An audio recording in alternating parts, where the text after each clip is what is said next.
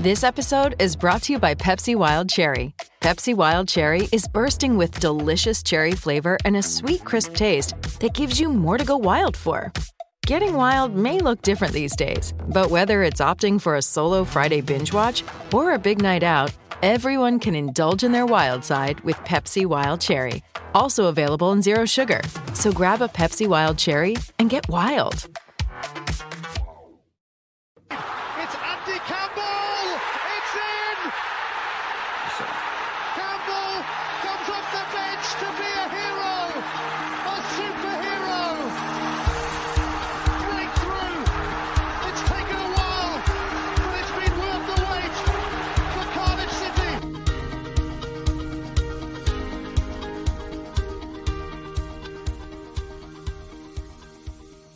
Hi guys, I'm Si and welcome to Ace Podcast Nation. On the channel, we've got podcast interviews and content on all sorts of subjects from football to mental health, MMA, boxing, movies, TV, conspiracy theories, and a bit of uh, bit of everything. We've also got our uh, unique series, which is uh, unscripted, uncensored, where you, the people, ask the guests the questions, and uh, we released one of those shows earlier today with uh, my co-host for today. But uh, it was uh, an unscripted and uncensored show. It was a lot of fun. We talked uh, all sorts of stuff. We talked Philip Kiss's tackling. We talked Juan Carla not being able to take a joke. um, I can't even remember. There's so much stuff. Boris Johnson, I think we talked about all sorts of stuff. Um, so check that out after you've watched this. It's uh, on the YouTube page. It's also the podcasting page if you prefer to listen. We also have our series My Story, which uh, we've released two episodes so far. Which is the first one was with former England cricketer Chris Lewis, and the second one was with Wales international Rhys Weston. And uh, later this week, probably next Sunday or this coming Sunday, we have WBO former world champion Mr. Robbie Regan joining us for that series. And uh, we've got loads of loads of shows coming up. We've got a, an MMA show on Wednesday, looking at UFC 2 and uh, also Sakuraba versus Royler Gracie. And then next week, we're looking at Joe Calzaghe versus Roy Jones Jr. All sorts of stuff to keep you busy, all sorts of shows, and lots of very interesting guests, including I'm recording a show with Lofty from EastEnders next week, which I'm quite looking forward to because that'll be a lot of fun. Um, as you can see to my left is not Andy Campbell. Andy Campbell's still away on assignment. We have the legend that is former Scottish international, Cardiff City hero, Mr. Kevin McNaughton. How are you, my friend? Yeah, all good. Just um, obviously getting a wee bit bored of being in the house, but plodding along.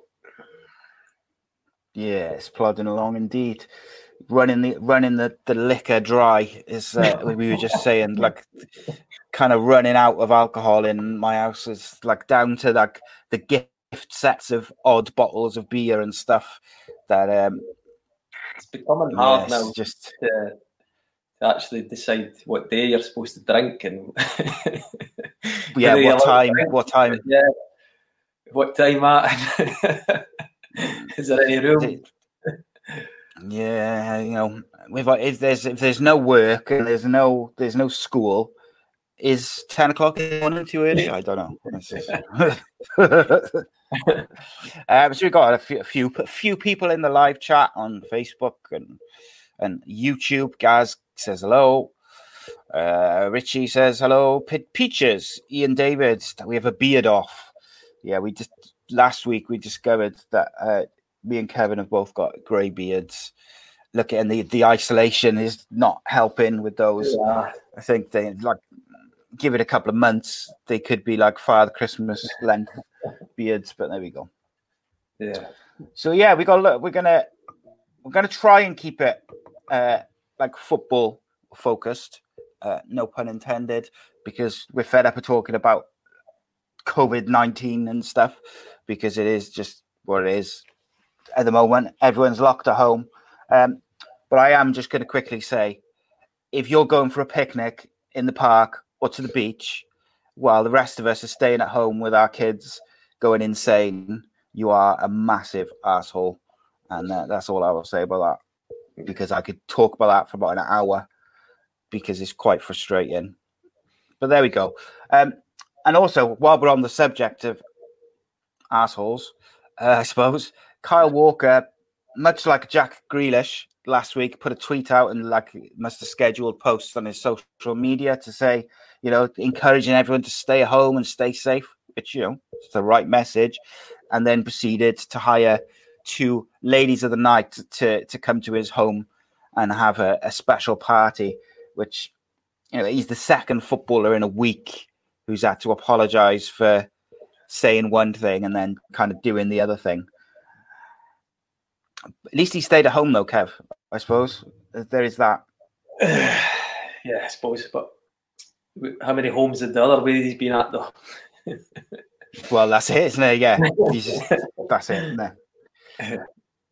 You guys, no, I don't even know where to go with that. Like, but yeah, you're right. It's, it is what it is. But it's like I get that it's like really frustrating to stay at home, but like in all fairness, I'm pretty sure I'd find it a lot easier if I had like a swimming pool and a jacuzzi and a gym and a football pitch and a, everything else within yeah. my property. And um, I don't know. Yeah. All celebrities finding it a bit difficult, aren't they? They're just struggling a bit, aren't they? and uh, yeah, so I, I was half half expecting you. I made sorry. I, I, don't really get it. I don't really see that. No, it's just, it's not fun, but you know, you find ways of getting around it. It's not the, the hardest thing in the world to just stay in your house. No, there's, there's tougher things to be doing to save lives sitting in the house is not really the, the toughest thing in the world to do. you know? Yeah, no, it's not exactly hard, is it? It's yeah. like um, what did someone say? Someone said to me the other day, like your, your grandparents and their grandparents were like going off to wars and stuff and leaving their family behind for like a year and all this sort of stuff. And like really all you're being asked to do is stay at home and spend some time with your kids, watch Netflix and drink. Yeah, you know, about sure you can manage. Pretty good at that. But yeah, it is what it is. I suppose. Found over the last year and a bit since retiring, I'm pretty good at tossing about. I'm kind of mad. Professional, professional at that. Uh, John Casey, John Casey says, "I want silver hair too." We all do. We all do. Um, and I still, I said last week I had made that clip of um, the chanting and stuff, your song, and I still can't get it small enough to fit into this show, which is really frustrating because, like, obviously it's on the um, unscripted and uncensored show, yeah. But because I was recorded, I could use a slightly. My wife's laughing at some filthy joke. Oh, Ned. there we go. Um, David goes, it's live. I can't do anything about that. so that's completely thrown me. Um, it, um, not a great deal of stories going around, like Kyle Walker, when I just found a bit like irritating and hypocritical. I like I was ready to give Liverpool a bit of a rant about placing their non-playing staff on uh, furlough uh, and taking, yeah. you know, using the, the 80% government grant. But um, someone texted me literally about 10 minutes before we were about to start to say that uh, they've completely reversed the decision and apologized. So I can't rant about it. However,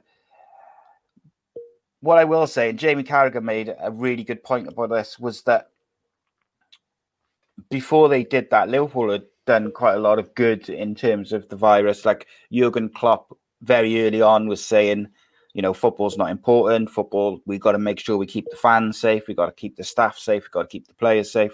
That's more important than you know winning the league or playing the football matches. Um, and then obviously Jordan Henderson was phoning around the captains of the Premier League teams to try and sort out wage cuts and fundraising for the NHS. Mm-hmm. All fantastic things. Then Liverpool yeah. announced that they'd made a massive profit. I can't remember what it was, but it was like I think I think it was about forty million profit. I think might have even been more yeah. than that. Um, and then about a few days later, they announced that they were placing all non-playing staff on this furlough, which is basically means that I think I think it means they're going to pay a small portion of their salary, and then the government makes up the rest, like eighty percent of it, mm. which obviously comes out of you know taxpayers' money. Yeah, uh, Joe Bloggs, and I think it's in poor taste, or it was in poor taste. Obviously, they've gone back on it. I think the problem is that it's it's there for companies that are really struggling and who are who've got to go bust basically. Well, borderline bust. You know, they're going. People will lose their jobs if they don't do it. But in Liverpool's case, it's, it's not that case. So don't see why they had to do it. But listen, they've, they've turned it around now. So I think it was I think it was down to supporters as well as I think the manager actually played a part in actually getting it turned around as well. So she's good. Yeah, it is good, and I think like I didn't see very many Liverpool fans defending it. I got to say on social media, there's a lot of uh, a lot of uh, Liverpool fans criticising the club for it, and obviously it probably didn't help that Man City and Man United announced in the last couple of days since Liverpool announced that they were doing it that they were going to pay all their staff full and they were paying the match day staff an average mm. of so that probably didn't help with the the pressure that they felt you know the pressure they were under but the main thing is they've you know they've returned the decision and they've done the right thing um but i think it's also worth saying that just because uh, football clubs generally you know are quite it's quite a rich business in terms of the amount of money they charge and make and etc. Not all football clubs are in a position to to pay all their you know their staff, their players yeah. in this time. You know, some football clubs, particularly lower down the leagues, they rely heavily on gates and mm. merchandise and you know and foods and drinks and yeah. things like this to, to pay their players. They're the they're the kind of clubs which you want to see using this grant because I said to Andy a couple of weeks ago, if one football club goes bust because well, during this virus, then we've all kind of failed because, you know, just because they're a football club, they're just in exactly the same position as your, you know, your local businesses or your yeah. whatever, you know, all businesses. Yeah, no, definitely. I think um, there's clubs that obviously run month by month on what they actually bring in. So it's clubs like that are really going to struggle, and especially even at you know lower leagues and uh, non-league and things like that, there's there's going to be clubs that are going to be feeling the, the pinch really and keep guys guys signed up and keep guys on board. So it's difficult, but like you say, it's a business as well. As people.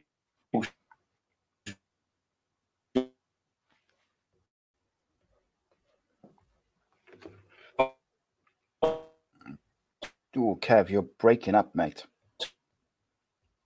Massively.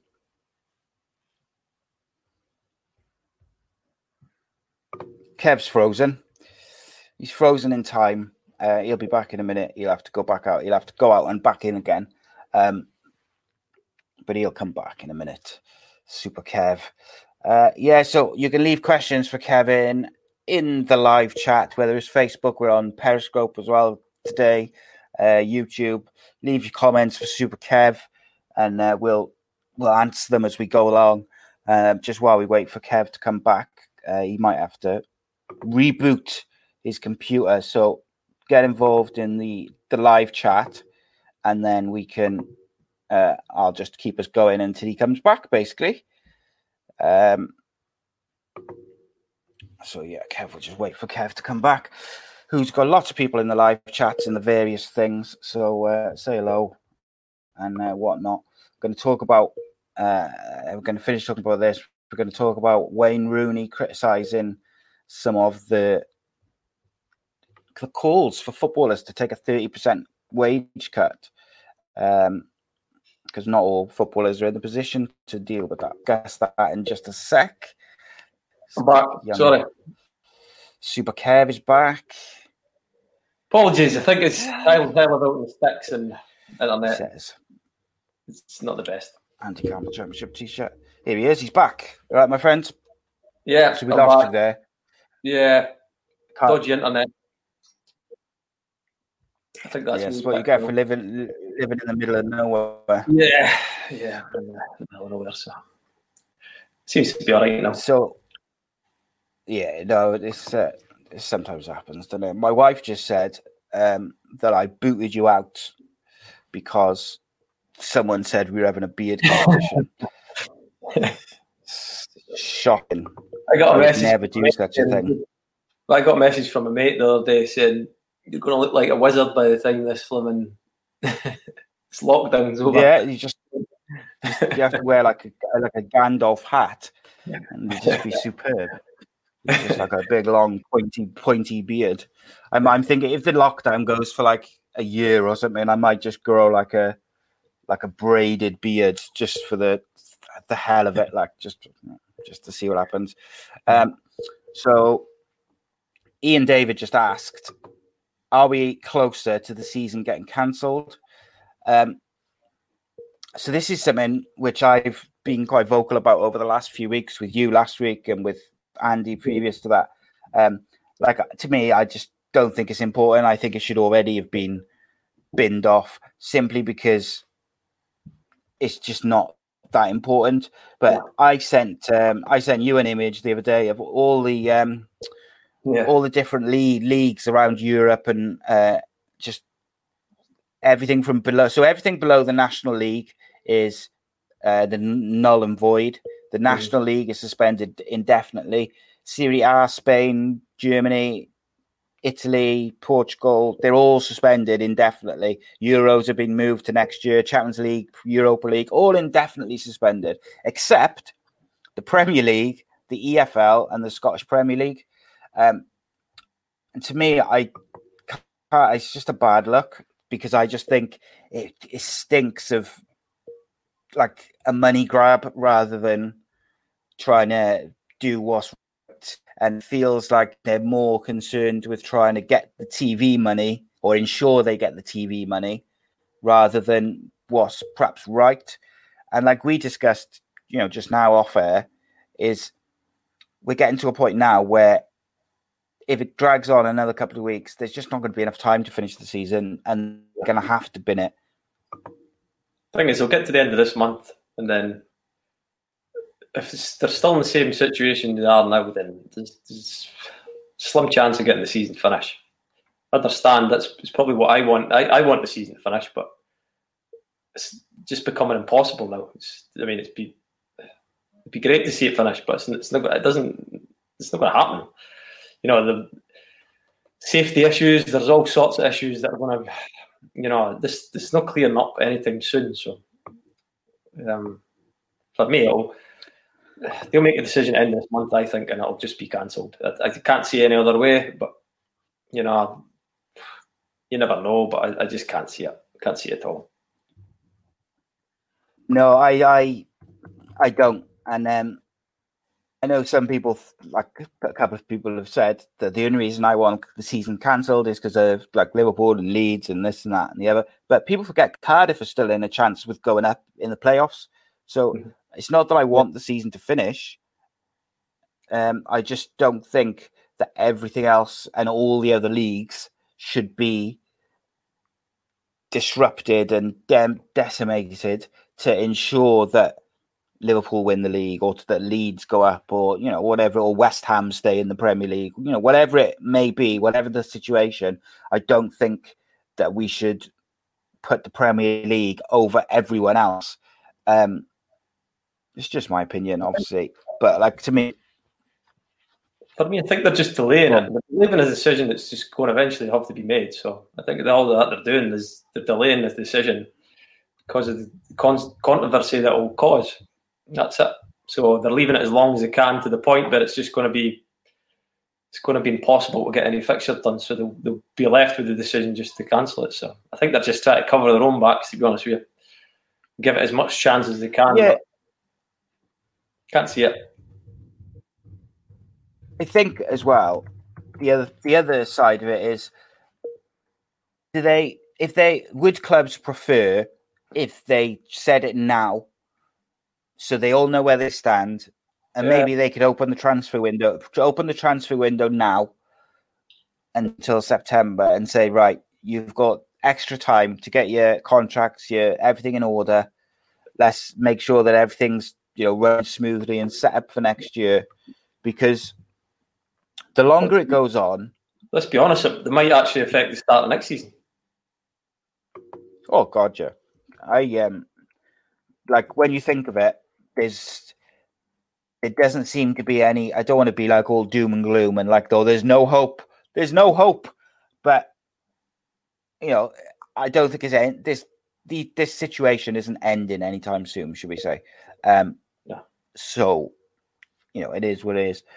Um guys, you can send your questions in as you're going along on obviously, you know, we'll answer them and Kev will answer them as we're going along. Um, if you could drop a thumbs up on the video and subscribe to the YouTube channel while you're there, that'll be amazing. The best way to support the channel and the show.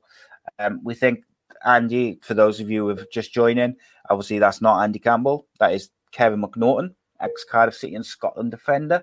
Uh, Andy should be back next week, but it's still the Andy Campbell show or the uh, the Andy McNaughton show, as I called it the other day. But uh, there we go. Um, another another uh, story which caught my eye was Wayne Rooney uh, had a bit of a at uh, I don't know if it was directed at people generally or at the media, but he basically said why are footballers being targeted to take a thirty percent pay pay cut across the board because not every footballer can afford to take a thirty percent pay No. cut.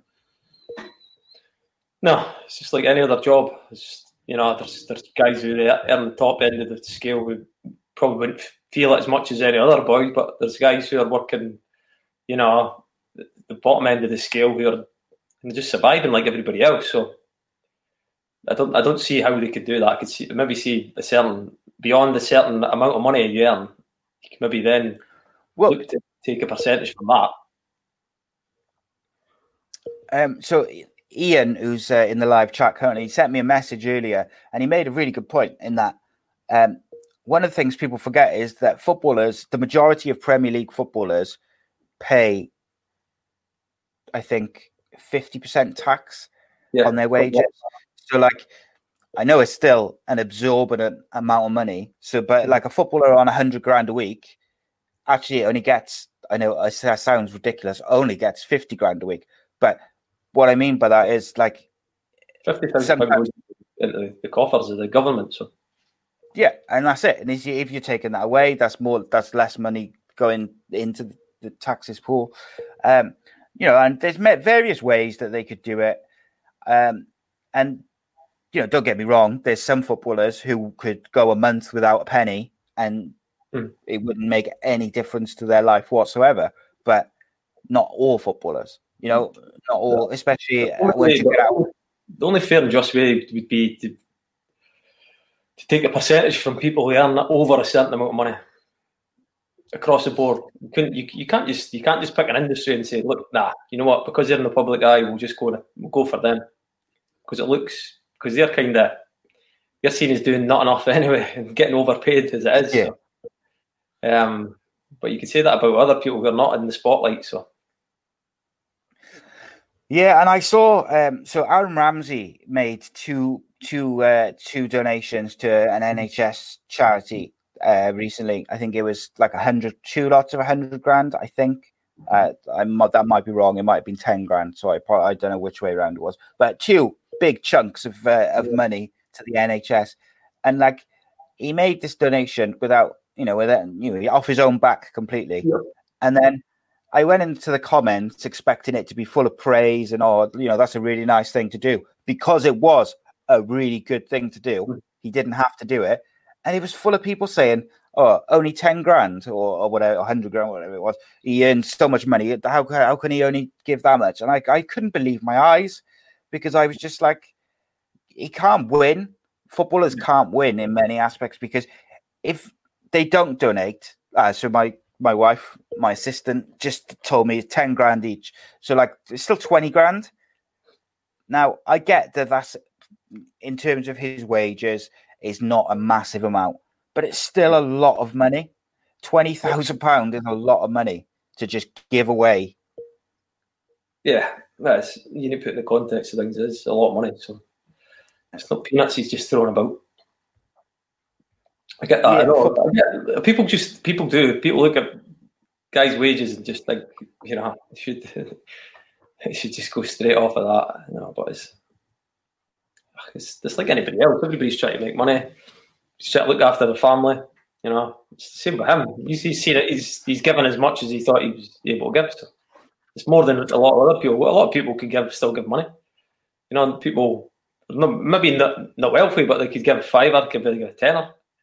You know, it's all relative. Have any of these the people that moaning at them? Have any of them give any any? I give a penny? That's it, man. That's it. Yeah. Um, yeah, I don't know. Yeah, it's frustrating because I just felt I felt like if I was him reading that, those comments, I'd be feel a bit like, well, why the hell did I bother? Because like it's almost like, and I know he wouldn't have because like I know, I know for a fact he wouldn't have cared anyway. So no, of course he didn't do it for the um like he didn't announce or oh, I've donated this money to. Find there would be a lot of there'd be a lot of people who have donated who have not said a thing. Yeah, and I he didn't announce that he'd done it. It was just because it was on a Just Giving page, and I think they show up. And uh, Ian David just said twenty thousand pound could buy the NHS like twenty thousand face masks, so they've actually got protection for. Do you know what I mean? Uh, what else we got? Kelly says, uh, if we were if we were to make that donation proportionate to our wages, I think people would struggle to do it. So people should be happy, just be happy for what he gave, which is true. Yeah, you know, if you worked it out to everyone's wages and gave the same percentage, exactly. I bet people would be like, "Oh, I don't want to, I don't want to give that much." But it is what it is. Uh, we had a question. Where was that question gone? Uh, Leslie says, "I missed the first twenty minutes. Andy's changed a bit." Um, oh, there it was. Uh, Gav says, "Does Kev think that the season should be null and void and start again, basically, or should they finish it as it is now today?" I wouldn't finish it. Well, I think it's got to be null and void. I wouldn't finish it. I wouldn't just say right, that's it, because there's just too much uncertainty. There's too many clubs who are, um, you know, there's teams that probably have to play lower teams in the league and things that you've got to take that into account. And, uh, forum, you know, forum. Start of the season might be in all sorts of trouble. You might have loads of injuries, but now you've got your team back. You've got your best team for the last five, six games of the season. Yeah, but, spot on. And there's there's always a team which escapes relegation on the last day or two. There's always a team which makes a late run. Getting the playoffs. You know, yeah, and like for me, there's far too many uncertainties to just say, right, that's it, you've won it. Um, it's either got to be, it's got to be scrapped or played, and it, it, doesn't look like it's going to get played. So, no, and and and the other thing as well is, uh, like, I'm not going to go into it again, but like West Ham have got a game in hand, but they're in the bottom three at the moment. If they win the game in hand, they're out of the bottom three. Uh, Liverpool and Leslie is in the live chat now, so we'll probably me and him will start arguing again. But Liverpool haven't won the league yet, mathematically. No. So, and if they say, I don't know what their fixtures are, but say their fixtures are against Man City, Liverpool, uh, Man City, Man United, Chelsea, Arsenal, etc. They've still, if they've still got to play all those teams, it's a bit unfair to then say, "Oh, you've won the league" because you're so far ahead. So I think yeah. it's got to be got to be null and void, um, and I think they should do it as early as possible. Um, yeah, I think I agree with you, but I think it's I think I understand why they're trying to drag it on as, as, as much as you can. But yeah, I just I think it's it's probably a waste of time dragging on. Yeah, and and I got to say, I'll go back to something you said um, initially, which was, you know, we all want the season to be finished. We'd all rather that, but it's unlikely. Don't think it's going to happen. So let's just make a decision and get it done, as yeah. it were. Um, I think that's it for the for the kind of the news and the, the stories which took my took my uh, my fancy really this week. There was a couple of like transfer rumors, but I find them difficult to get. Like I, I do love a transfer rumor, Hmm. I love read like I like reading about them and speculating about them. But at this time, I find it difficult to get like excited about them. Yeah. One because I feel like a lot of them are like just re uh, re-churned out because they've you know there's no news. I found that. I And found also- that, there's been a few stories that I've just thought it's not even a story. It's just somebody just obviously just decided they're just to refresh something. It's happened. Yeah, Yeah, yeah, it's, that, and yeah, I feel a, a lot of time I'm like I read a story and I'm like I'm sure I read this story like a week ago, and it's just been put back out with a different Yeah. headline. Uh, um, indeed. Uh, Leslie says, uh, he says, look, Simon, it's not getting cancelled, mate. It's going to be played in July. Watch this space. you can't play it. You cannot play it in July for a numerous reasons. Because if you play in, say, if you're still playing this season in July, that means you've either got to go straight into next season or you've got to move back the Euros again in the next summer because this season will still be going on. Do you see what I mean? It's never end. The, the ramifications to it are too far wide. It's got to be done by, you know, you can go a little bit into the summer, but you can't still be playing in July, August, because then you've got to move the start in September back. Then you've got to move the Euros again. And you can't keep moving the Euros because of, you know, hotels and travel and venues and all this other stuff. Um, so I do think, I think the, I think you said it, end of April they're going to have to make a decision, and I think that's when the decision is going to have to be made. Mhm. Uh, oh, there you are. That's that's that. That was one rumor which I did see actually, and uh, Kelly's just reminding me. She said um, Bale and Ramsey to uh, uh, to Everton apparently is the uh, Everton have got a bit of cash to spend, haven't they? And uh, do you see that one coming off? Either No. or both. Either or both. maybe Ramsey, but I can't see Bale. Well, I'd be, a bit be surprised. The one thing I think which could go in its favour would be Carlo Ancelotti. I think he's a very respected manager, um, Yeah. and they have got a lot of money to spend, Yeah. so they could pay the wages and stuff. I Yeah, I would mean- like. There might be a wee bit because of both of them going there as well. It might actually actually help things along. Yeah, I've said for a couple of years now. I really wanted. I wanted Aaron Ramsey to go to Man United. I felt like he could go there and be a stalwart in their midfield for for years to come. I felt like he was suited to the club and the way they play, and it never kind of happened. It looked like he was going to go there before he went to Arsenal, but it never kind of happened. And then he went to Arsenal, did well, really well at Arsenal. But I, I I've always felt like he never think- got the res- respect of the fans.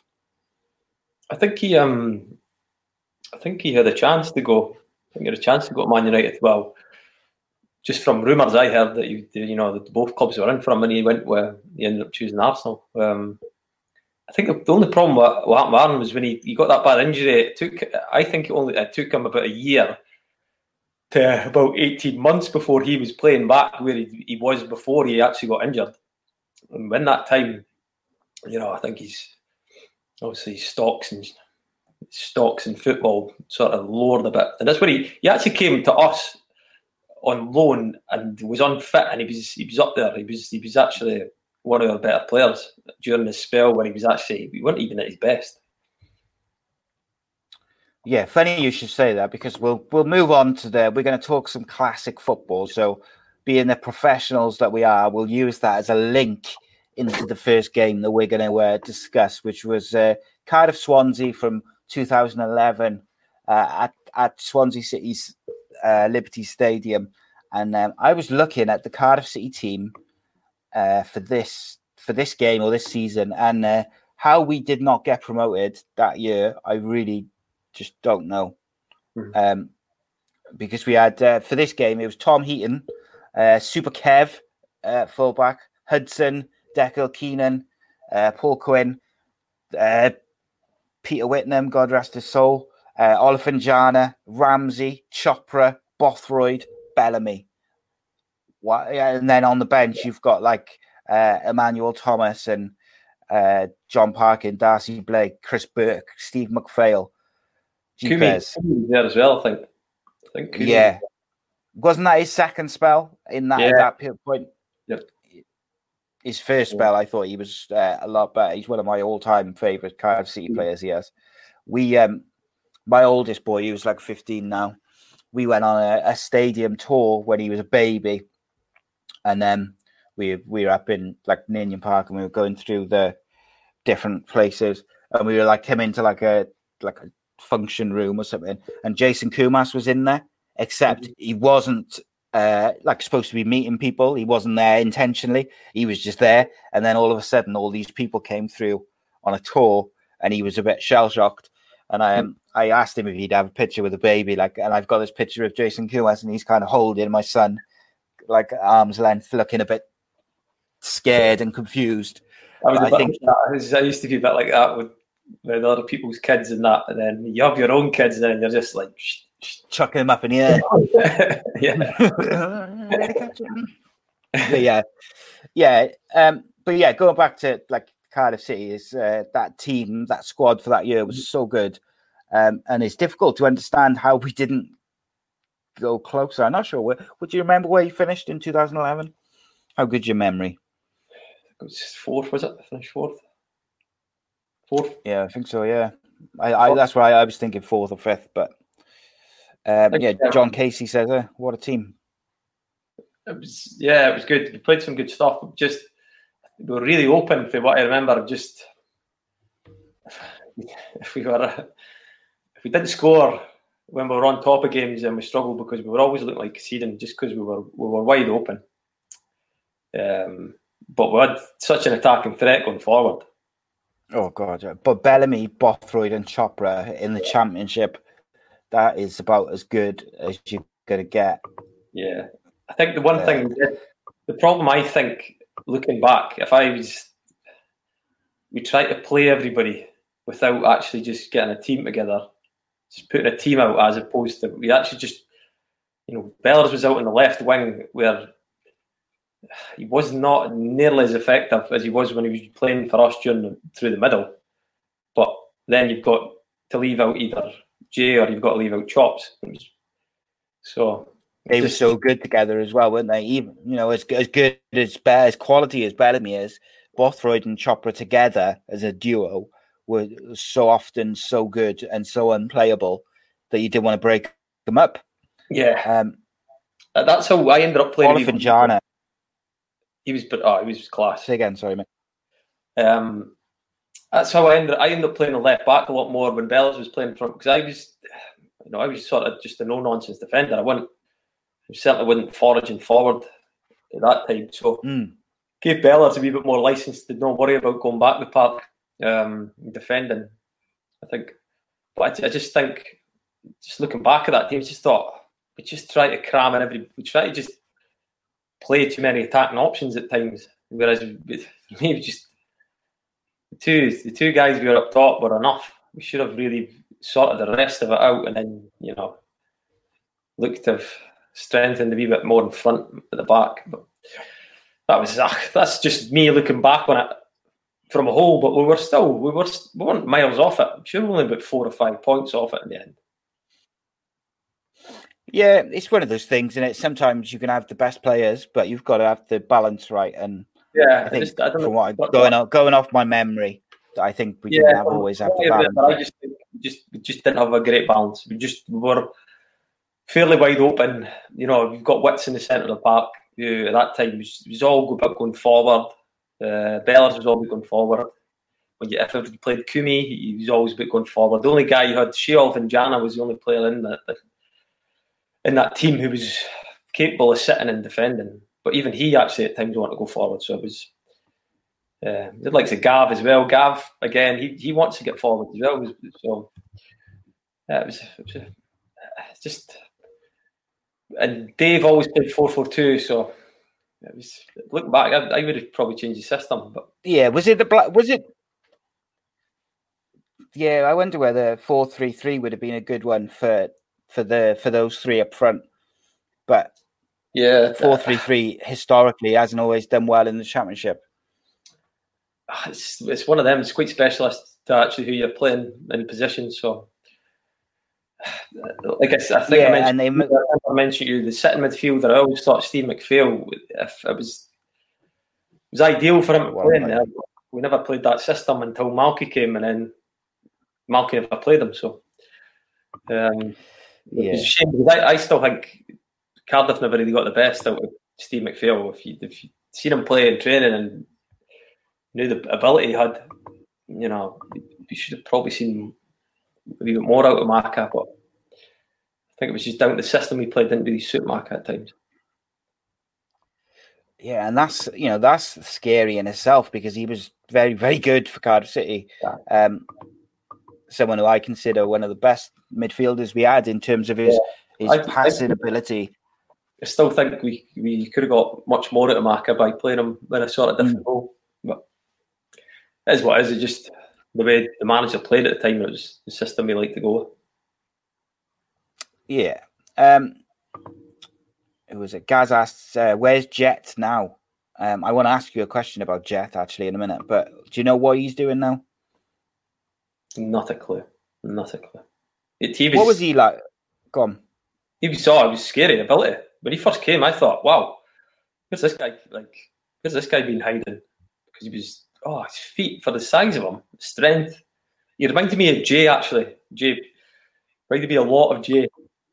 Um, with actually, if anything, had a few more tricks up his sleeve, but you know, in a game you, you would actually send out a search party to see where he was, know where he was.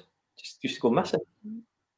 So just Yeah, I remember watching him the first time he played, and he like brought the ball down from like you know like a ridiculous angle and did like some trick, and I thought, wow, we're gonna have some player here. And then, like you say, he just kind of just never really clicked. Yeah, he would do something exceptional, and then nothing for yeah, a very long time. even in training in small sided, you get the measure of people in small sided games in terms of their feet and how quick they are and how strong and stuff. So even in games like that, it was very good. You just um again, I just don't know. I just never really fitted into the system. One, you could never find. But I was one. See when he left Cardiff, I thought to myself, you know what? He's he's gonna. He could be actually somebody that comes back to haunt Cardiff, but he's gonna you know kick on and really become a top player. But never really, never really happened for him. I don't actually know where he is now. Yeah, I'm gonna Google it in a minute actually and see um see if I can work out where he is. Um, what was he like as a as a lad? Because he did used to get he had that very lethargic uh, kind of running style, very similar to the likes of like Berbatov, and and you know there's a couple of others, Lukaku to a lesser extent, but he, they sometimes look like they're not putting the effort in. Um, and he had a bit of a bad uh like reputation as having a bad attitude. Did you see anything like that, or was it just he was quite laid back and sometimes just came across like that? I- uh, I'm not sure if he was just just didn't know what to do defensively because he was he wasn't great going back to the park. I remember playing with him in front of me a couple of times. He was very good going forward. You just just don't know if he knew how to defend really, and he just never whether he was used to be a striker or what. I just played with guys in front of us who I had Joe Mason in front of me for a while, who's who's, who's a centre forward. Yeah. Uh, it's it's hard. It's hard. It's, got to No talk protection. You're trying no, you're trying to sort your own game out. You've got to talk guys through games because just they're not really sure where they're meant to be. So it's hard. It's not his fault. He just doesn't know the position. So guys would run off him, and you think he's being lazy, but he doesn't actually see them. Don't he's not in a position to see them, or he's not in a. So it's you know I, I you can you can blame boys at times, but sometimes guys Yeah. are just they've not got the awareness to see things. Defensively, thing. If you don't, if you've never had to do uh, any sort of defensive work or defensive job, it's difficult to know what the job is. Um, No. And I think you know, not just for J. Emmanuel Thomas, for other players, there's been players who've struggled when they've been asked to do a defensive Yeah. job. But equally, like you mentioned just there, you had done a lot of work, uh, or you were an out and out defender. Um, but then when I think was it Malky you said in the in the other show we did where that you were asked to do go do a lot more going forward, yeah, which was new to you, and it's different for you then, isn't it? Yeah, yeah, totally. I was even my starting position. They want me a lot higher, which really alien because I was always used to receiving the ball going forward. Because suddenly I'm getting the ball facing back the park, and it's yeah, it become it become become a challenge for me. It was it became difficult, and even there was a few times even Hud said to me, "Just go, just play your normal game because it's actually affecting you trying to do something different." So it's one of them things. Just never under Dave. It was was I got the license to go forward, but my main job was defending. Uh, Terry Burton was the coach at the time, but he was um, big on defending. Just you know, going forward was a bonus. Um, whereas Malky was probably the other way around. He just seemed that he wanted a, he wanted fullbacks to get loads of assists and score goals. So wasn't really it's not really my game. Um, yeah, yeah, it's difficult. It must be hard then because, especially if you feel like the manager doesn't fancy you, um, generally, and oh, then yeah, you're hard. not comfortable. That's hard. It's, it's difficult. I used to, I used to play better over the other side of the pitch. Even a few of the lads hmm. would actually play better on the other side of the pitch, away from the manager. I was thinking, oh, you know, but uh, but Malky was like intense. Malky was an intense. Malky was an intense character, so he was always he was like if you sat on the sidelines with Malky, it's you know it's pretty it's pretty lively. So um, yeah, I, yeah, I, it's different. Um, so there's the. Uh, oh yeah. Sorry to interrupt you. There's Jason Koumas with my son there. Um, you can't really see it because it's a bit bit small, but he is looks absolutely petrified. Um, as my little, my son, who's now 15, is. Uh, I just handed him to him, but uh, yeah. Um, so uh, Kelly just uh, sent a message because I was about to Google it, um, but I haven't got around to it. J. Emmanuel Thomas is in FIFA 20. Uh, Ian David said that, and Kelly said he's playing in Thailand. Someone else is playing in Thailand who used to play for Cardiff as well, aren't they? Uh, who's that? Jay Bothroyd playing in Thailand? Sure no, he's Thailand. playing. He's playing somewhere in Asia, but I'm not sure if it's Thailand. But yeah, well, I'm glad Jay Emmanuel Thomas is still playing. I got to say, I was worried that he might have. I was genuinely going to say he's probably over in one of these countries. You know, just still earning good money and still because he's got he's quite flashy and he's got a bit of flair. So um, it's one of them. Yeah. So um, he went from Cardiff on loan to Ipswich for a couple of seasons, then Bristol for a couple of seasons. Uh, I know Bristol City fans weren't particularly impressed with him. He's only 29, which is that is incredible to me. Um, that he's only 29. Like uh, he went to Milton Keynes, um, QPR, and then he's playing in PTT Rayong. Um, so there you go. J. Emmanuel Thomas, talented player. Would you yeah. say, with his ability, he should have done? We like we discussed with them um, in the unscripted, uncensored show about yeah. Jay Both- Bothroyd. Maybe with his ability, should he have done, you know, gone on to do more after he left Cardiff? Um, do you think Jay Emmanuel Thomas falls into like a similar bracket whereby he probably should have done a little bit more? Yeah, I think so. But I think players like that always always eventually find a level. I think um, unless they, develop in terms of maturing and learning a game and things like that, um, that's almost as important. This is like it's, it's a big piece of the jigsaw puzzle in becoming a good footballer. Is actually having that ability to, learn your your trade and how to get a wee bit better in terms of positioning and everything else that goes along with that.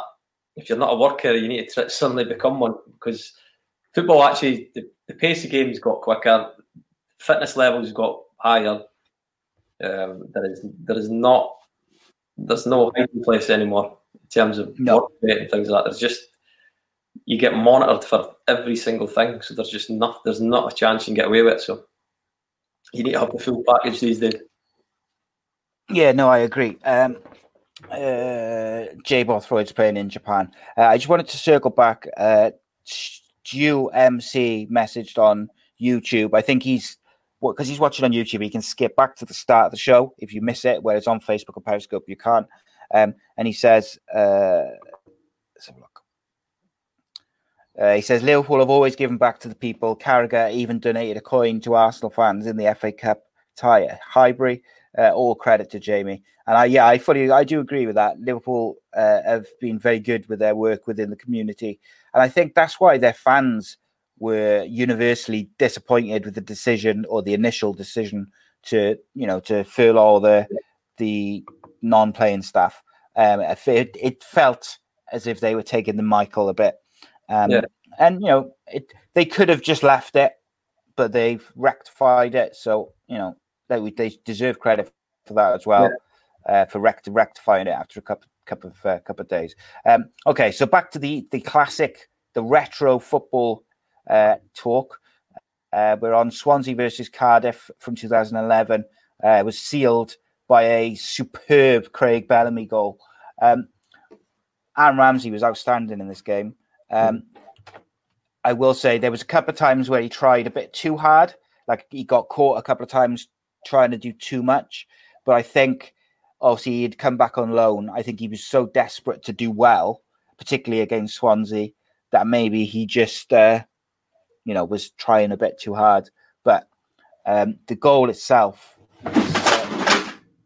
there's my unit just falling down. Um, the goal itself is superb. Jay Bothroyd picks it up on the right wing, and he hold basically holds off three players, and then plays a crossfield ball to Ramsey uh, to Bellamy, sorry, who knocks it into Ramsey, and then as Ramsey lays it off, Bellamy feints to continue his run down the wing. The Swansea fullback, you know, takes a hook, line, and sinker, and then Bellamy bends a superb goal into the bottom right. Um, you played in this game. Mm. Uh, I believe only played half, didn't you? Yeah, I did. Hamstring injury. Was that a hamstring injury? That's unheard of. yeah, my hamstrings are no. off the scene, so yeah. deal with that. Um, interestingly, uh, Darcy Blake came on for you. Um, and it was around this time where Wales played England and he marked Rooney out of the game, mm-hmm. and people were predicting exceptional things for him. He looked like he was going to really go on and be the next one out of the Cardiff City Academy to, to do big things. Um, why do you think that didn't quite happen for him? Just another one, just just didn't have that wee bit of mental makeup. It's just a wee bit, you know, it's it's doing the hard stuff away from the pitch. Yeah, away from the 90 minutes on Saturday is the toughest bit. And Darcy will know himself. He, he actually, you know, he, he probably let himself down a wee bit in terms of how he worked away from the, the football pitch. Um, but he was a very good footballer, very good footballer, and a really good lad, actually, really good teammate as well. Um, yeah, I, I um I don't mean to put you on the spot asking you about all these teammates and that. I'm not I'm not looking for you to like slate them or anything. I'm, no. I'm not trying to get like that's anything like that. I'm just I'm just interested because Darcy Blake um was very very good for Cardiff City. Um, and like I know I know I know people who know him and you know he, they say like he enjoyed a beer and stuff. Um, and maybe that was part of the problem that maybe you know he was not fully focused on you know what you should be as a professional footballer, maybe. Um, but for talent wise, I thought he was. A great, great I when I first came to Cardiff, he played. I'm sure it was against Stoke or somebody came on as a substitute in the middle of the park. I was like, "What age is he? He's, a good player, isn't he?" Didn't realize what. I'm sure he was only about 18, 19 yeah. maybe. Um, well, I always thought I always thought he was going to be a holding midfielder for us. I um because he had that he could pick like a pass. He was quite calm on the ball. Yeah, he was very um, good in possession, and he, his decision making was good. You know, athletically at that age, he was very good. So just when things just started going wrong for him. It's, I think he, it's one of these guys. I think when he got injured, it was that was a issue with him, just keeping his fitness when he got injured. So I think he had a few injuries, and he just never ever gets. You never. You'll find if you if you don't do the hard graft when you're injured, you know, you find yourself getting injured again pretty quickly. Yeah. Yeah, um, Kelly just says in the in the chat. She said the worst thing he did was go to Palace um because um, he was, you know, he's a Valley's boy and he, he, missed home.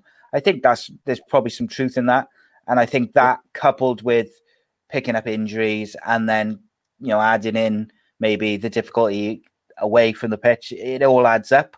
And I think if you find it difficult to to maybe kind of focus off the pitch, move it away from your home, Mhm. can can sometimes be make make or break because Yeah. it can it can make if it can make it better because you haven't got maybe if your friends you've grown up with or you know whatever um to distract you or just you know saying do you want to go and play pool or do you want to go and have a beer or whatever but also it can make you homesick and make it worse No, hundred percent. I'd agree with that as well. I think Darcy was obviously the Cardiff boy through and through. So I think when Malky Oh, yeah. came in, uh, he was he was very Malky wanted guys ultra fit. The body fat had to be under Yes. percent. They had to be able to do a certain amount of runs in terms of bleep test.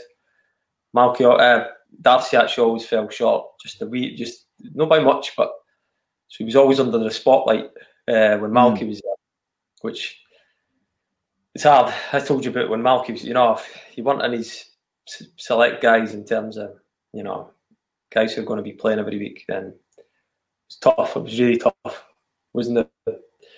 wasn't easy to get back in the team, and it wasn't easy when you weren't when you weren't playing because you, Malky didn't actually want you doing a lot of work, so you had to do it off your own back. You had to do a lot of your own stuff off your own back, um, which is it's hard. It's not easy doing that yourself. You've got to find some bit of motivation for some burn. I think with Darcy just needed a wee bit of help at that time, but he was young as well, and I think sometimes um, young footballers get thrown under the bus a little bit in terms of not just like how do I put this? So, like sometimes young players maybe they need a bit of help to Yeah. stay focused, or they need a little bit of help to totally agree. to make the right decisions off the pitch. Totally agree. Um, they don't always need like an iron rod telling them you're not fit enough or you've got too much body fat or you know whatever it may be. Sometimes they need a bit of a bit of a hug and a Yeah, no, I, on, definitely, mate, I you- you- totally agree. I think this guy should just got certain body types that just it's difficult, very, very difficult to lose that extra bit of weight. I was lucky in terms of myself. I naturally fairly skinny, so take a lot of work for me to lose weight. So um, I know some other boys, it's, it's hard work, you know. It is a, and, yeah. uh, it's certainly Who was um who was the king of the bleep test uh during Malky's time in the squad? Uh, Don, Don was up there. I was all right at it. I was quite good at it. Um, but Don, Don, Cowie Don was Cowie. yeah. Don was good. I used to, I used to just try and run alongside Don if I could, and just try to hang on his coattails and just try and stay there to the end. I was actually when I was younger, I was very good at that bleep test. Actually, I think it got me about three or four new contracts off the back of that bleep test. um, yeah, that's the that's the boy. It's pretty. Yeah, I didn't mind it. I was all. I was all right to run. I, I wasn't too bad. A few boys. There was a guy called Jonathan Meads who was uh, Yeah, yeah. as a young lad. Youth player. Oh my god, player. he was a he was a strong boy and quite big, and you, just he did running with me and Chris Burke at the time were quite good runners. So me and Burke were just like, yeah, we'll just we'll set a good pace. We'll just get into a good rhythm. Won't do anything daft. Then here comes Jonathan Meads out of nowhere. Just went. Burke just looked at each other. Nah, he's going to blow up. He's going to go. He's going to blow up with someone. he just kept going. and it was like he's a marathon runner. The guy can can run forever. Yeah, but nah, just there's certain guys who just took it in their stride with their running, which is yeah. I, I never found it easy, Was, but um, quite naturally fit. I was going to say you were, you know, you was, you was super fit, uh, you know, up and down that that that uh, touchline. What um, were you there when Josh Magennis came into the the first team at Cardiff, or just on? He was on the fringes when he, he was a goalkeeper wasn't he, when he first came in to the Yeah. first team, and then obviously now he's a international striker, which is, you know, it's, Yeah, it's a great couldn't write it. story. He couldn't write it. huh? Scary. He was, he was actually waiting to get released. He was waiting to get released from Cardiff uh, as a goalkeeper. Um, but he's had a few games left of the season. Said, "Look, just, go up, go up top." He used to, I think he used to be a striker. Don't know, but he was a, he's a big, strong boy. He's got no bad. He's got right feet. Mm. Uh, so he went up front. He scored quite a few goals. So they said, "I will give you a year as a striker." Um, and he found himself just occasionally coming into train with us, and he just he held it up well. He was, you know, it was so raw, but he just just won all every header, and he was, you know, he was a handful, and he, you know, he, he ran channels, he just did things. He was always he was a grafter as well, and he was he was actually a good lad. He was a funny boy, he was thick as mince, but he was hmm. just oh. But yeah, so at one stage he was actually a substitute goalkeeper against Liverpool in the cup on the bench for us, and then now he's a wow. He's just international, international striker. striker. And you know he's probably got a a very. I think he's got a very good record for Northern Ireland, but he's uh, probably got a good chance of getting up there in terms of you know record amount of goals. I doubt he'll break the record. I don't think, but you know he'll be up there because they haven't did you know over the years Northern Ireland have not scored yeah. that not, many goals. He's he's been a striker in um, the most successful sort of era, so it's a, you know it's quite scary, really. Yeah, he's got a good chance. Good chance. Um, Peaches says um, she says I love Filip Kiss, and I said, well, Peaches, if you love Filip Kiss, then the show for you is unscripted and uncensored with Kevin McNaughton and myself, which came out this morning, is available on youtube.com slash ace podcast nation and all uh, the usual podcasting and radio apps because uh, Kevin talked in detail about Filip's ability to tackle or lack of, whichever way you look at it. Um, we talked about many other things. It was a very fun show. Kevin drank his red wine dry, and I asked the questions the people had set, and it was uh, it was good crack, good crack. Um, so, uh, let's just finish off on this Cardiff Swansea game. Like I said, Ramsey, very, very good. Uh, Bothroyd had a good game. Bellamy scored a cracker. Olofinjana, one of the most underrated players that season, was superb. Kevin McNaughton, hamstring injury. Very disappointing against hmm. Swansea as well. Um, Swansea had, you know, some good players there. Ashley Williams, Angel Rangel, Dyer, Sinclair, uh, Joe Allen. Yeah, you know they had a good good side. Not as good as Cardiff though. Um, but it was a very entertaining. I watched the highlights again, and it was a very entertaining game. Uh, we started well and we finished well, and then Swansea came into it in the middle middle of the game.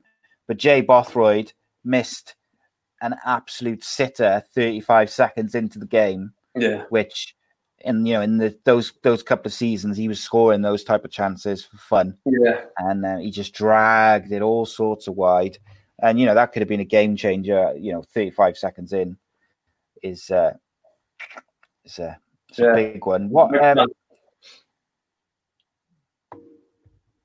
what do you remember about that, this game? I just I remember the, we had a couple of chances at the start of the game. I think Jobs was offside as well. Um, hits the post. Um, we started.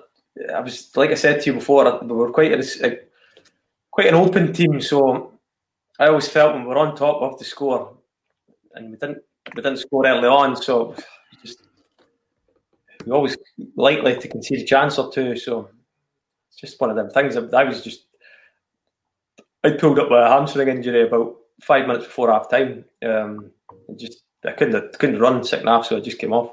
Um, but uh, what I remember, the second half was, you know, it was eachy peachy really towards the end of the game. We actually started coming back into it a bit, and then yeah, it was just a great strike. Just, just that was the only thing that was missing from us on the game. It was just the final end product, and know, Bellas. To be fair play him, it was some strike. Actually, I, I didn't see it from behind the angle before, and the way he actually hits it, he doesn't really curl it. He actually smashes it, hits it with yeah. the laces, and actually it bends with the laces, which is it's pretty tough to do.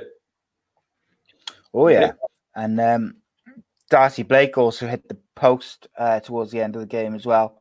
Um, he had a very good game actually coming yeah, on for you. Um, yes, uh, so some of our other classic games. I wonder if we can work out who selected this next game. Uh, so we had it's from 1977 and the, the final score was is the played at Wembley, and the final score was uh, England one, Scotland two. Wonder who picked that one. Yeah, I know, innit? But uh, so tell me about this game then, mate. Tell me about this game. Well, it's it's famous for the main reason it's famous is because Scotland ran on the pitch and just completely wrecked the place. Broke the goals. Is that the one? Sorry to interrupt you. Is that the one where the goals got broken and uh, got the nets got ripped down and stuff? The pitch got cut up. There's people stole bits of the park and ended Oh, up Jesus. you know, having souvenirs draped across Scotland. Bits of Wembley in the back garden. People were like cutting holes and just putting them, plopping a bit of Wembley back in their, their own garden. Oh wow! Yeah, because Scotland Yeah, were uh, back then Scotland were the better side, so they were expected actually to come down and win. And every time well, the game was played at half team. every time the game was played at Wembley, Scotland had a bigger support at the game. So if you watch the highlights of the game, you'll hear you'll hear the support for Scotland is a lot louder than it is England. Oh, is that right? They had some team though, Scotland in 1977. that was a good team. Dalglish. Yeah. Who else was in there? Souness was it? Yeah, Danny McGrain. Wicked, team, wicked team.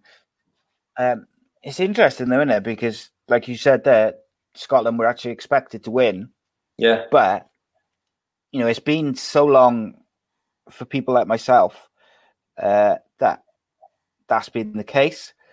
So it's difficult for me to imagine that being the case. I've just lost my bubble. Oh, I'm gonna have to. My hair's gonna have to stay down, which I don't like. Um, yeah, it's interesting because, like, since I've been alive, it's Swan. You know, uh, Scotland have always been the underdogs in in this game. So watching it and and hearing the crowd be so loud and and Scotland play some awesome football, some real, real good quality. It wasn't like a smash and grab like perhaps what you'd expect now. Yeah. It was They were in proper control of the football. Yeah, they were in control of the game. Just a had, like quality throughout their team. Even that that sort of era was Scotland will look back and just think of chances missed really more than anything else when they actually had probably one of the best teams in the world back then. Mm. Uh, so yeah, but nowadays it's slightly different. Who's your favourite Scottish player of all time? Um, I think growing up. I was a, I was a fan of Paul McStay when I was younger. Um, I don't know really. Quite I was always a big fan of Archie Gemmill. Yeah, I. I, um, Yeah, just to be a wee bit before my time. I remember watching World Scotland and uh, John Collins as well. That sort of era, uh, France '98 was it? I think France '98. Scotland's last Yeah. tournament anyway. Scot- Scotland the last tournament they qualified for. I think France '98. Um, so that team, likes of John Collins, you had, I think who else? Striker wise, it was just like McCoist and yeah, Durie and guys like that. So, but I, I like John Collins. He was he was playing at Monaco at the time, and he was he was probably he was at the top of his game, so he was good, good left peg. yeah, but he's an exceptional footballer. Um, in in very you know many ways, he was very very good. Um, so let's talk about the game a little bit. I've got a I watched the highlights and got a little bit of a write up, but my memory's rubbish, so I'm going off memory. Uh, but you know, England had a great time. They had Ray Ray Clemence in goal. You know, it's some really Mhm. good footballers. Yeah, they, they didn't have a bad team. We've Just done on paper, Scotland were the better team. Um, it's, it's quite famous for a few comments uh, John Motson made after the game as well when uh, when he's talking about Scottish supporters. This is when Scottish fans run onto the pitch. He says, "Oh, this is so very Scottish." Took a bit.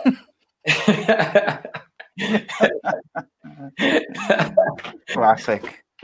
so I took a bit of step back, to be fair, from Scottish people. Um, so very Scottish. Um, Gaz wants to know where were you in 1979 and did you break the goals? Uh, 77, sorry, 79. Yeah. No, you'd have only been a, you'd have only been a nipper anyway.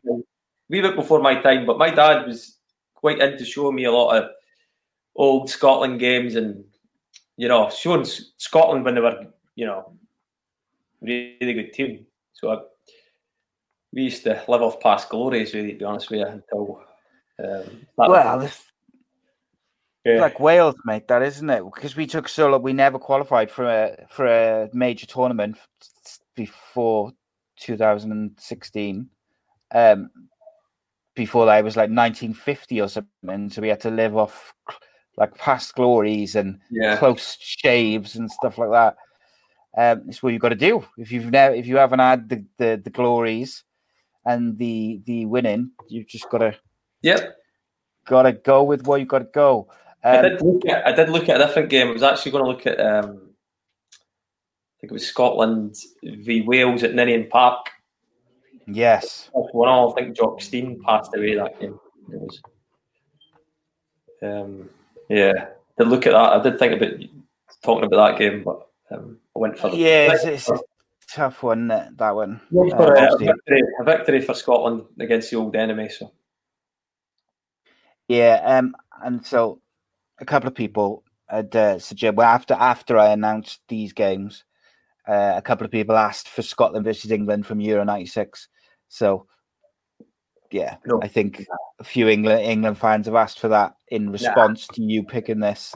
I did But see that text message you sent me. That actually just got deleted straight away when you said that. I said you fancy watching that one. Completely got swerved. There was no way I was sitting watching. That hmm. broke my heart. That game. I was actually in tears at that game. were you? Oh yeah, brutal that was for a Scotland fan. So we played well. We are in the game and just I was gonna we say bit of magic the gas point. the magic Missed man. the Missed the penalty as well. So yeah, it was brutal. Who missed that penalty? Gary McAllister. Ball moved as he went to kick it. He's how many times? He probably the only penalty he ever missed. And Uri Yeah. Geller said after the game it was him that moved the ball with his mind. So Uri Geller's not on the Christmas list either. Yeah, he's not popular in Scotland. No. Um, I was just looking at the team which Scotland had, like uh, Gordon McQueen, Kenny Dalglish, Adam Rowe, uh, Alan Rowe, Ruff, Rowe, Ruff. I don't know what was that, how you pronounce that. Danny McGrain, Oh. Willie Willie Donachie. Uh, Danny McGrain, very, very good. Danny McGrain, right back for Celtic, was one. My dad talks about him constantly. Says one of the best players he's ever watched. Unbelievable. The right back. Bru- Bruce Bruce Rioch, quality player. Yeah. Um, but yeah, it was a good, it was a good game. Uh, Gordon McQueen and Kenny Dalglish scored. Yeah. Uh, Joe Jordan also had as well. Uh, Archie Gemmill and Lou Macari on the bench. Uh, Kenny Dalglish and Gordon McQueen scored for Scotland. Mick Channon scored for England with a consolation penalty in the last couple of minutes. Um, but I mean, looking at the England team, they had a couple of good players, but nowhere near the the depth which they've had before and since. No. Um, so their team was Ray Clemence, Phil Neal, Mike uh, Mick Mills, Brian Greenhoff, Dave Watson, Emlyn Hughes, Trevor Francis, uh, Mick Channon, Stuart Pearson, Brian Talbot, and Ray Kennedy. So, like, you know, Trevor Francis, first million pound player, Emlyn Hughes, very good, uh, Ray Clemence, excellent, and then Mick Channon, obviously, as well. And then rest of them, there's a few Yeah. journeymen in there and a few, you know, not not not so good. The thing with that though, as well, though, that Scotland, I don't think had won at uh, Wembley for about, I think it was about ten years uh, before that game as well. So that's what, again, Scotland expecting a victory came down in the thousands really, and it was, um, yeah, it became a bit of an after party. Yeah, it was in the uh, the British Home Championships as well.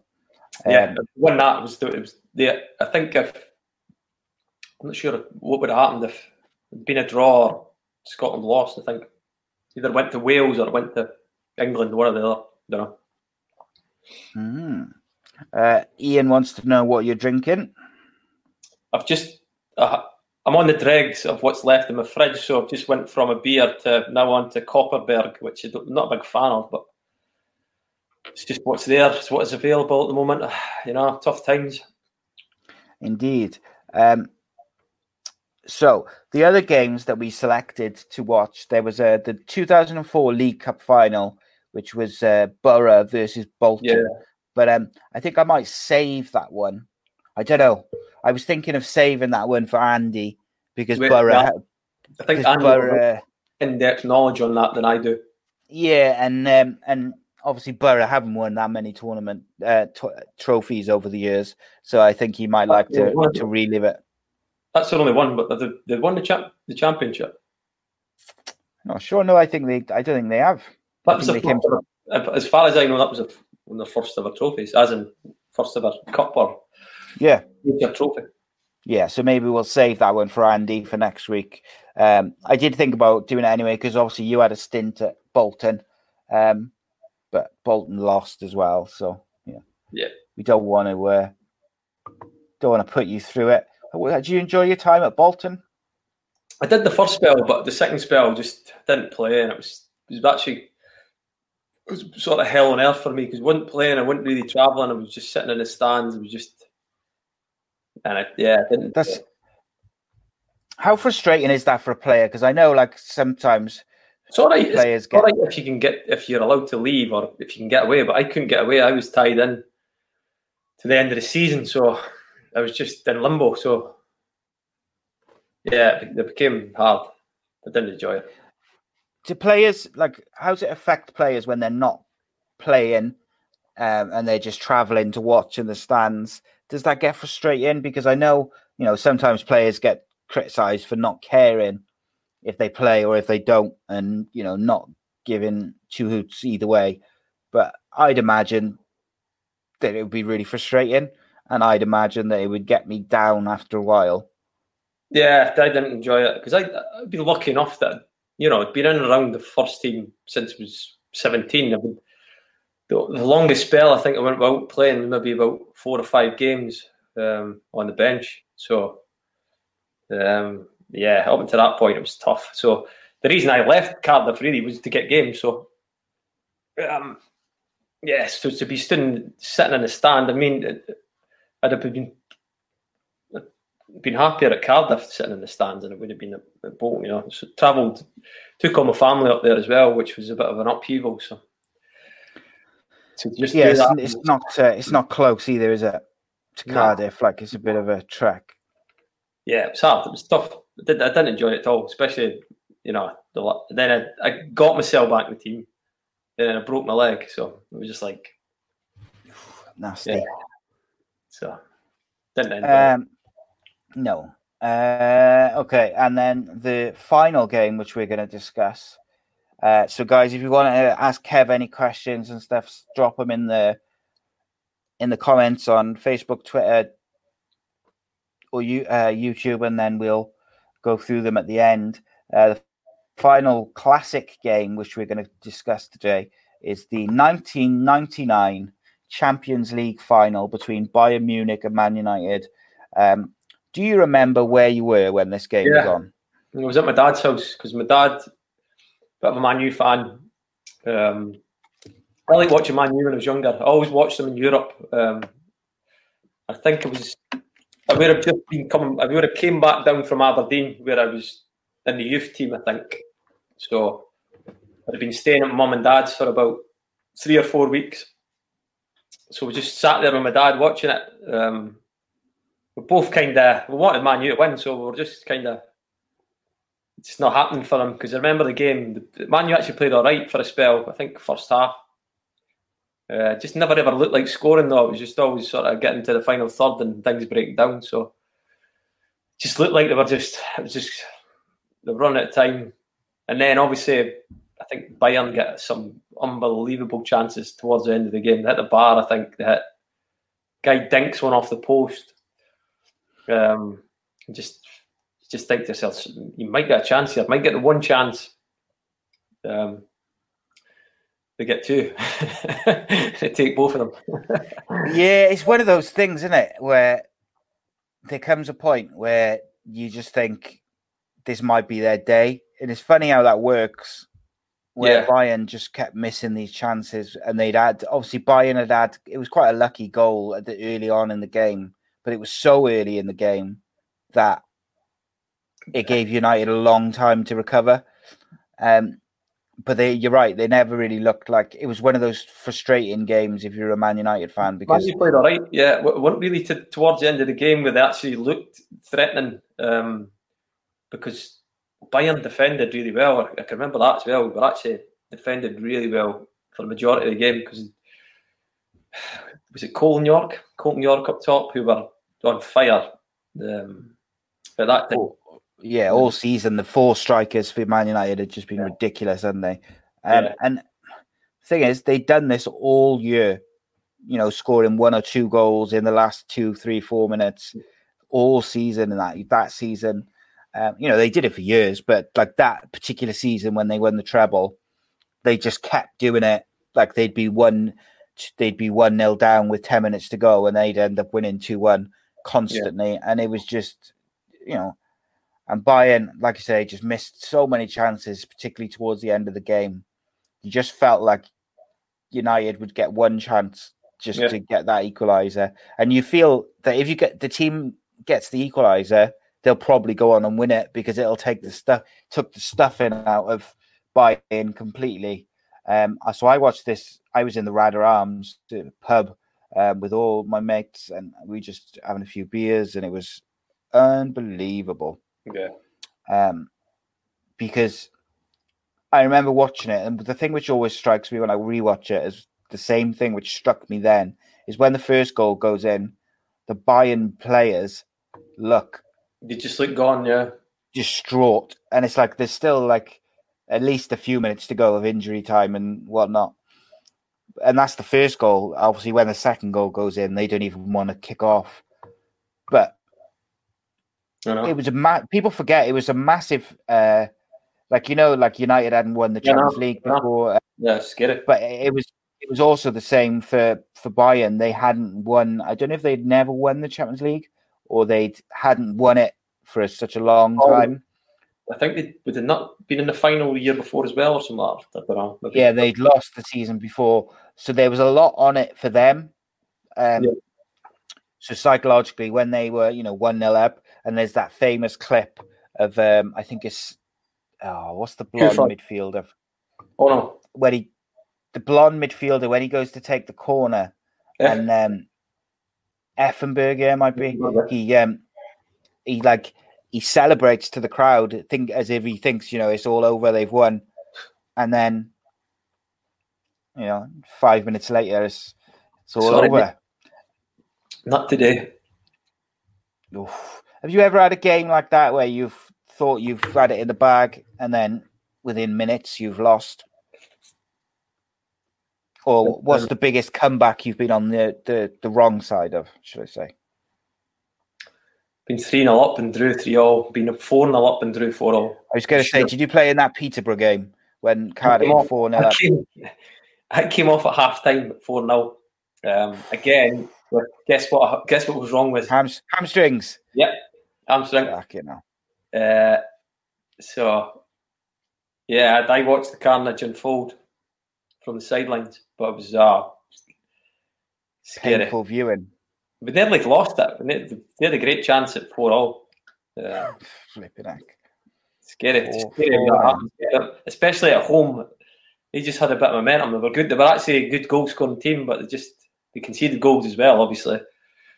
Um, but even still, we shouldn't have shouldn't have lost that. No, shouldn't have. No.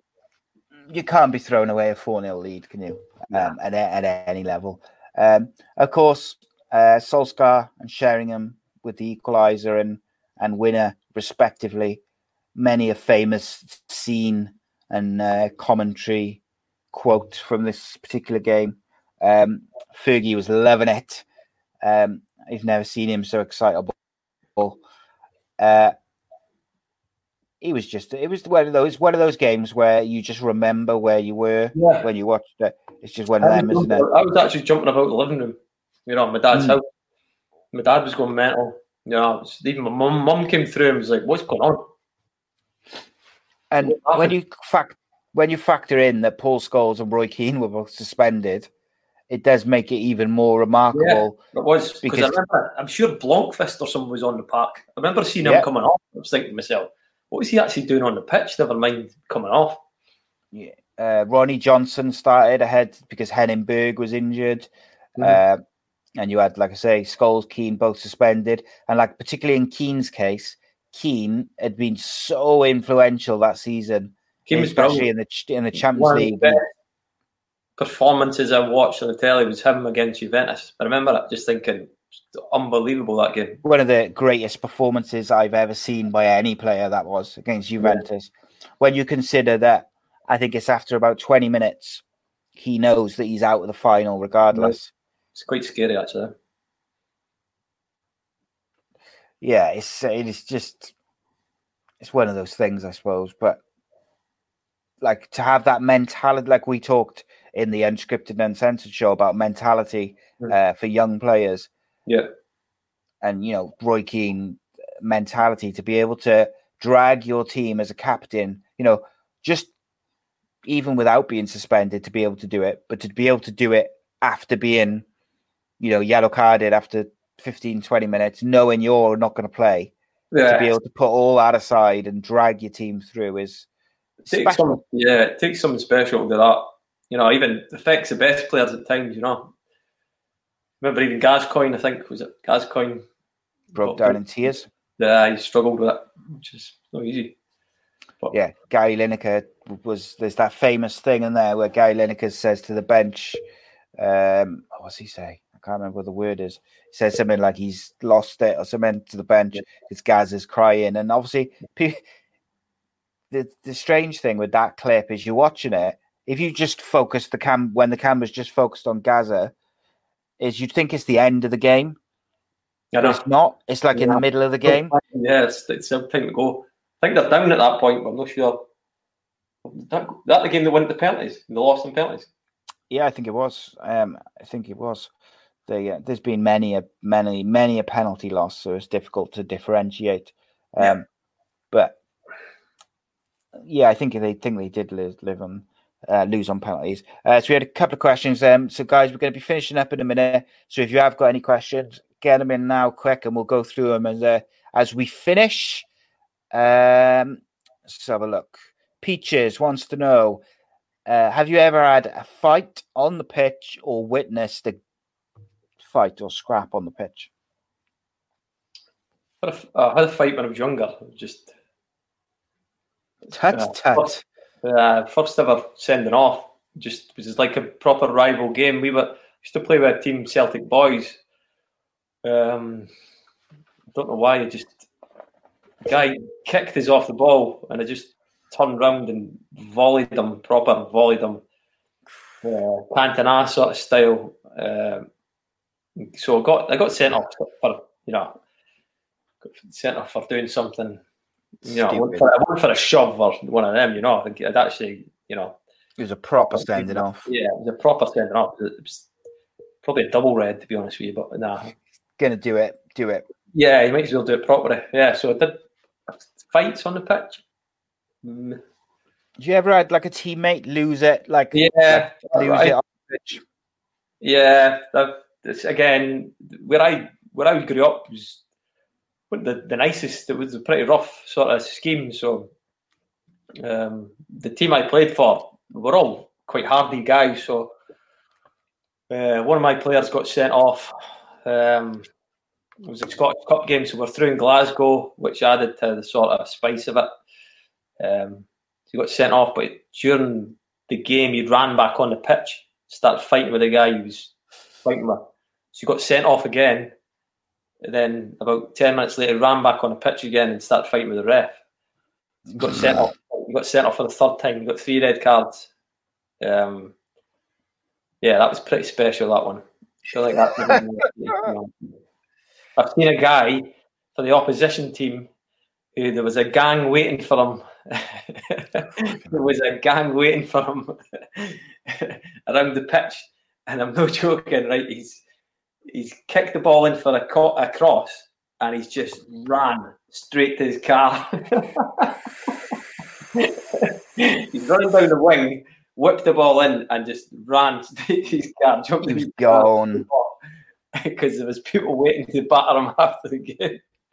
When I was um, when I was about must have been about fourteen or fifteen, so a long time ago. We played uh, for Penn Turk.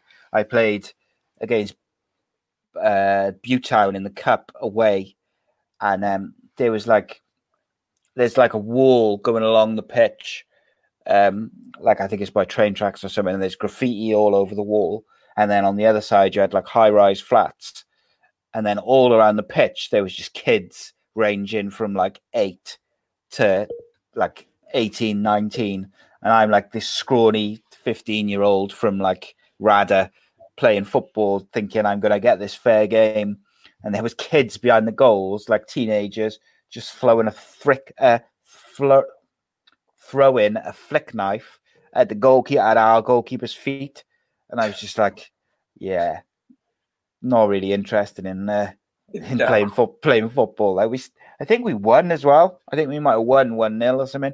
But that was like about as intimidating as you could get for a, for you know, for kids. Like, what was the most intimidating atmosphere you've ever played in? Um, first first game at Parkhead was difficult.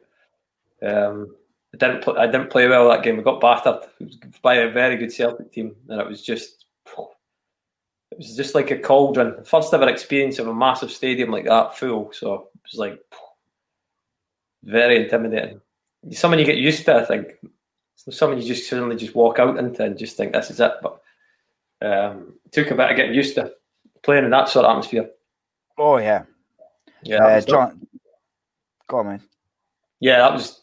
I mean, that probably the best atmosphere I played under is a Celtic, Celtic Park. Ninian Park was good because it was old school. It was on top of you. Yeah, that was good because it was obviously we had the home support. We had that home support. Um, Yeah.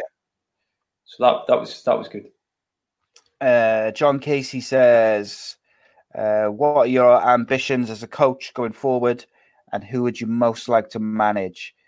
You answered that question in the unscripted and uncensored show. So really, I should stop you from answering it just to make people listen to the other show, but I won't because I'm nice. Yeah, no, it's, it's just at the early stages of coaching, so I'm still I'm still learning my trade. Um, so, no, I'm just I'm coaching younger players at the moment. Um, so the plan is just to keep doing that for the time being, and then get the rest of my coaching badges done. And then if there's any opportunities that arise, then I'll I'll go for it. But um, Snap 'em up. I think it's still early days in terms of coaching. I'm not.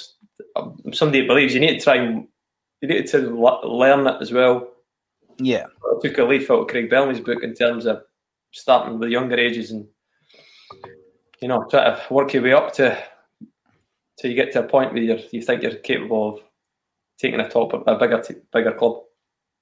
yeah. I mean, I'd rather have you, Bellamy, pretty much anyone than Neil Harris as Cardiff City manager. I got to be honest, but that's just my opinion.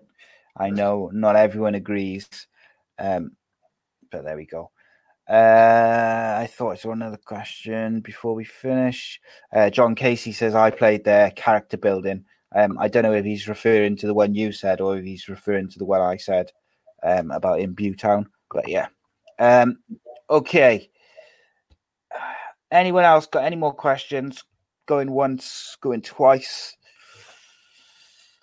Just give him a second. Um, so, Kev, tell the people where they can find you on social media. Butetown, yeah. John Casey just said about Butetown. Um, yeah, it's a it's a character building place, indeed, John. It is indeed. a lot of fun though. Looking back on it. Um, yeah, Kev, tell the people where they can find you on uh, social media. Um, Twitter feed is Kev at Kev McNaughton, I think. Uh, and Instagram is Kev Mick seven McN seventeen, I think it is MCN seventeen. Sure it is, not percent. I love the fact that you don't know. It is. Nah, not, Um, really- not one for dishing out my social media stuff. no. um, also, guys, check out uh, Kev's art on his website, which I wrote down and I've now forgotten, so I'm going to bring it up now quickly. Um, but his art is superb, uh, and you can buy prints of it from his website. is very very good. Um, you can also, I encourage you to check out the sponsor of the show, Away Day Apparel, uh, especially for listeners and viewers of Ace Podcast Nation. If you use the code AA Podcast Nation, all in lowercase, you get 10% off all orders. Uh, they've got a lot of new new t-shirts and new uh, new hats and stuff in there at the moment, uh, which they've recently brought in, and they've got a lot of new stuff coming later in the year. Uh, check out awaydayapparel.co.uk because um, uh, they've got some great designs from their head of design, which is uh, AD Wollaston, who has uh, designed for some of the biggest designers in the world. Um, David Llewellyn asks, who pulled the pin on the fire extinguisher, Kev or Quinn? I did. I pulled the pin. I don't know where he's got the story from. guy, guy knows everything. Yes, it was me who pulled the pin, but I did not spray the fire extinguisher. Yeah, well, yeah it was it was Kev. Um, and he said, "Where did people get the get the get the story from?" Uh, so you may as well, seeing as you've admitted to to pulling the pin, you may as well tell everyone else the full story now. After, yeah, okay. Um, pre-season. So the last night we got to have a beer. Um, so we've, I think Tom Heaton was renowned for not really going on lads' nights out, so he ended up going home pretty early. So just so happened his door was left still it was still open. So me and Paul Quinn went into the room just to annoy him basically. But Quinny's found this extinguisher and he's thought, you know what, I'm just gonna go in here and get the extinguisher. Quinny uh, is proper trying to doesn't know how to work it, and he's just like shaking it, pulling all the buttons. Everything's just not happening. It's not happening for him. But I've just spotted the pin, and I've just like grenade, and then next minute Quinny was just. But it wasn't one of them gas canisters. It was sand. So the, the Oh, whole no. room, the whole room was like the Sahara Desert by the time Quinny Oh. finished. Uh, no, I bet they were not happy. Nah, so I don't know if I was culpable for just. I didn't. I didn't take the What? I didn't take You the pulled-. Oh, did you not? Nah, I said I was there, but I never, and I was, I never did anything. And then Bungle, who that, that was Tom's nickname, Yeah. uh, he said, "Kevin, you pulled the pin and shouted grenade at the top of your voice, so I think you were involved." so Grenade. yeah, basically. So that was my involvement. That is a classic story. Well done. And well done. Thanks for sharing that. And well done, D, uh, Dai, for asking the question. How did he find that? How did he find out though? That is the secret. It was going to Yeah. my grave. Not anymore. Um, yeah, Dai knows everything. Um, so uh, I said about Kev's uh, website for his art. I've just put that across the bottom of the screen now. Uh, check out his art; it's excellent. You can also buy prints. Um, you could check out my unscripted and uncensored show with Kev and many other people, including Rhodri Giggs, uh, Jack Shaw, Brett Johns, uh, Graham Kavanagh, Paddy the Paddy Pimblett, all sorts of people. Um, we've also got previous shows with Gavin Ray, Graham Kavanagh, Jonny Owen. Um, I can't even think of them. So many, so many shows with all sorts of different people, fighters, footballers, all sorts. Um, you could check out the video versions at youtube.com slash ace podcast nation. If you could subscribe while you're there, then that would be amazing for us because that helps us uh, continue to grow and it is the best way to support the channel and the shows. Audio versions are all the usual places Spotify, Stitcher, Apple Podcasts, etc. And uh, I will be back next week. I don't know who I'll be with yet, though. It might be Kev, it might be Andy Campbell. I think Andy's returning. Maybe it will be both of them. Who knows? Who the hell knows? But uh, thank you, Kev, for joining me. Thank you for jumping in for uh, for Andy again. I know he appreciates it as well, and uh, I appreciate it certainly. And thank you for sharing that story at the end.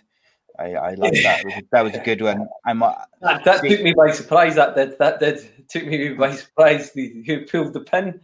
Oh, we did two hours of unscripted and uncensored the other week, and you didn't have that look of surprise in the whole two hours. nah, quite. Even after drinking a bottle of red wine, No. Dai comes in at the end of the show, asks one question, and you went white as a sheet. thought I was getting away with that. I thought that was never. Well, if you don't mind, I might clip that and put it out. But if you'd rather I didn't, I mean, it's, I mean, I got to say, whether I clip it or not, it's out there now. Anyway. It's out there this is this is live, so it probably doesn't matter um, Yeah. whether I clip it or not. But if you'd rather we, I didn't, I won't. Um, Doesn't Ian bother says good show, and uh, yeah, guys, we'll be back next Monday, seven thirty. Whether it's one of us, two of us, three of us, we'll definitely be back seven thirty. Um, new shows Tuesday, Wednesday, Friday, Sunday this week. Uh, so we've got a WrestleMania review tomorrow. Wednesday, Danny Batten MMA show. And then we'll have another show Friday. And then Sunday, uh, The Boot and the Limp Friday, which is our uh, adult only comedy podcast where we uh, have an X rated and light-hearted look at the world and the news and everything around it. We exchange jokes, myself and stand up comedian Barry Phillips. And then Sunday, the main event of the week, My Story, episode three, with former WBO world champion Robbie Regan. Uh, Kevin, thank you for joining me, my friend. I'm sure you'll be back on soon. And uh, guys, thanks for watching. Thanks for joining us. Thank you for all the comments and the views and the people. I appreciate you all. And uh, we will see you next Monday. Cheers, guys. Andy Campbell! It's in! Campbell comes off the bench to be a hero! A superhero! Breakthrough! It's taken a while, but it's been worth the wait for Cardiff City!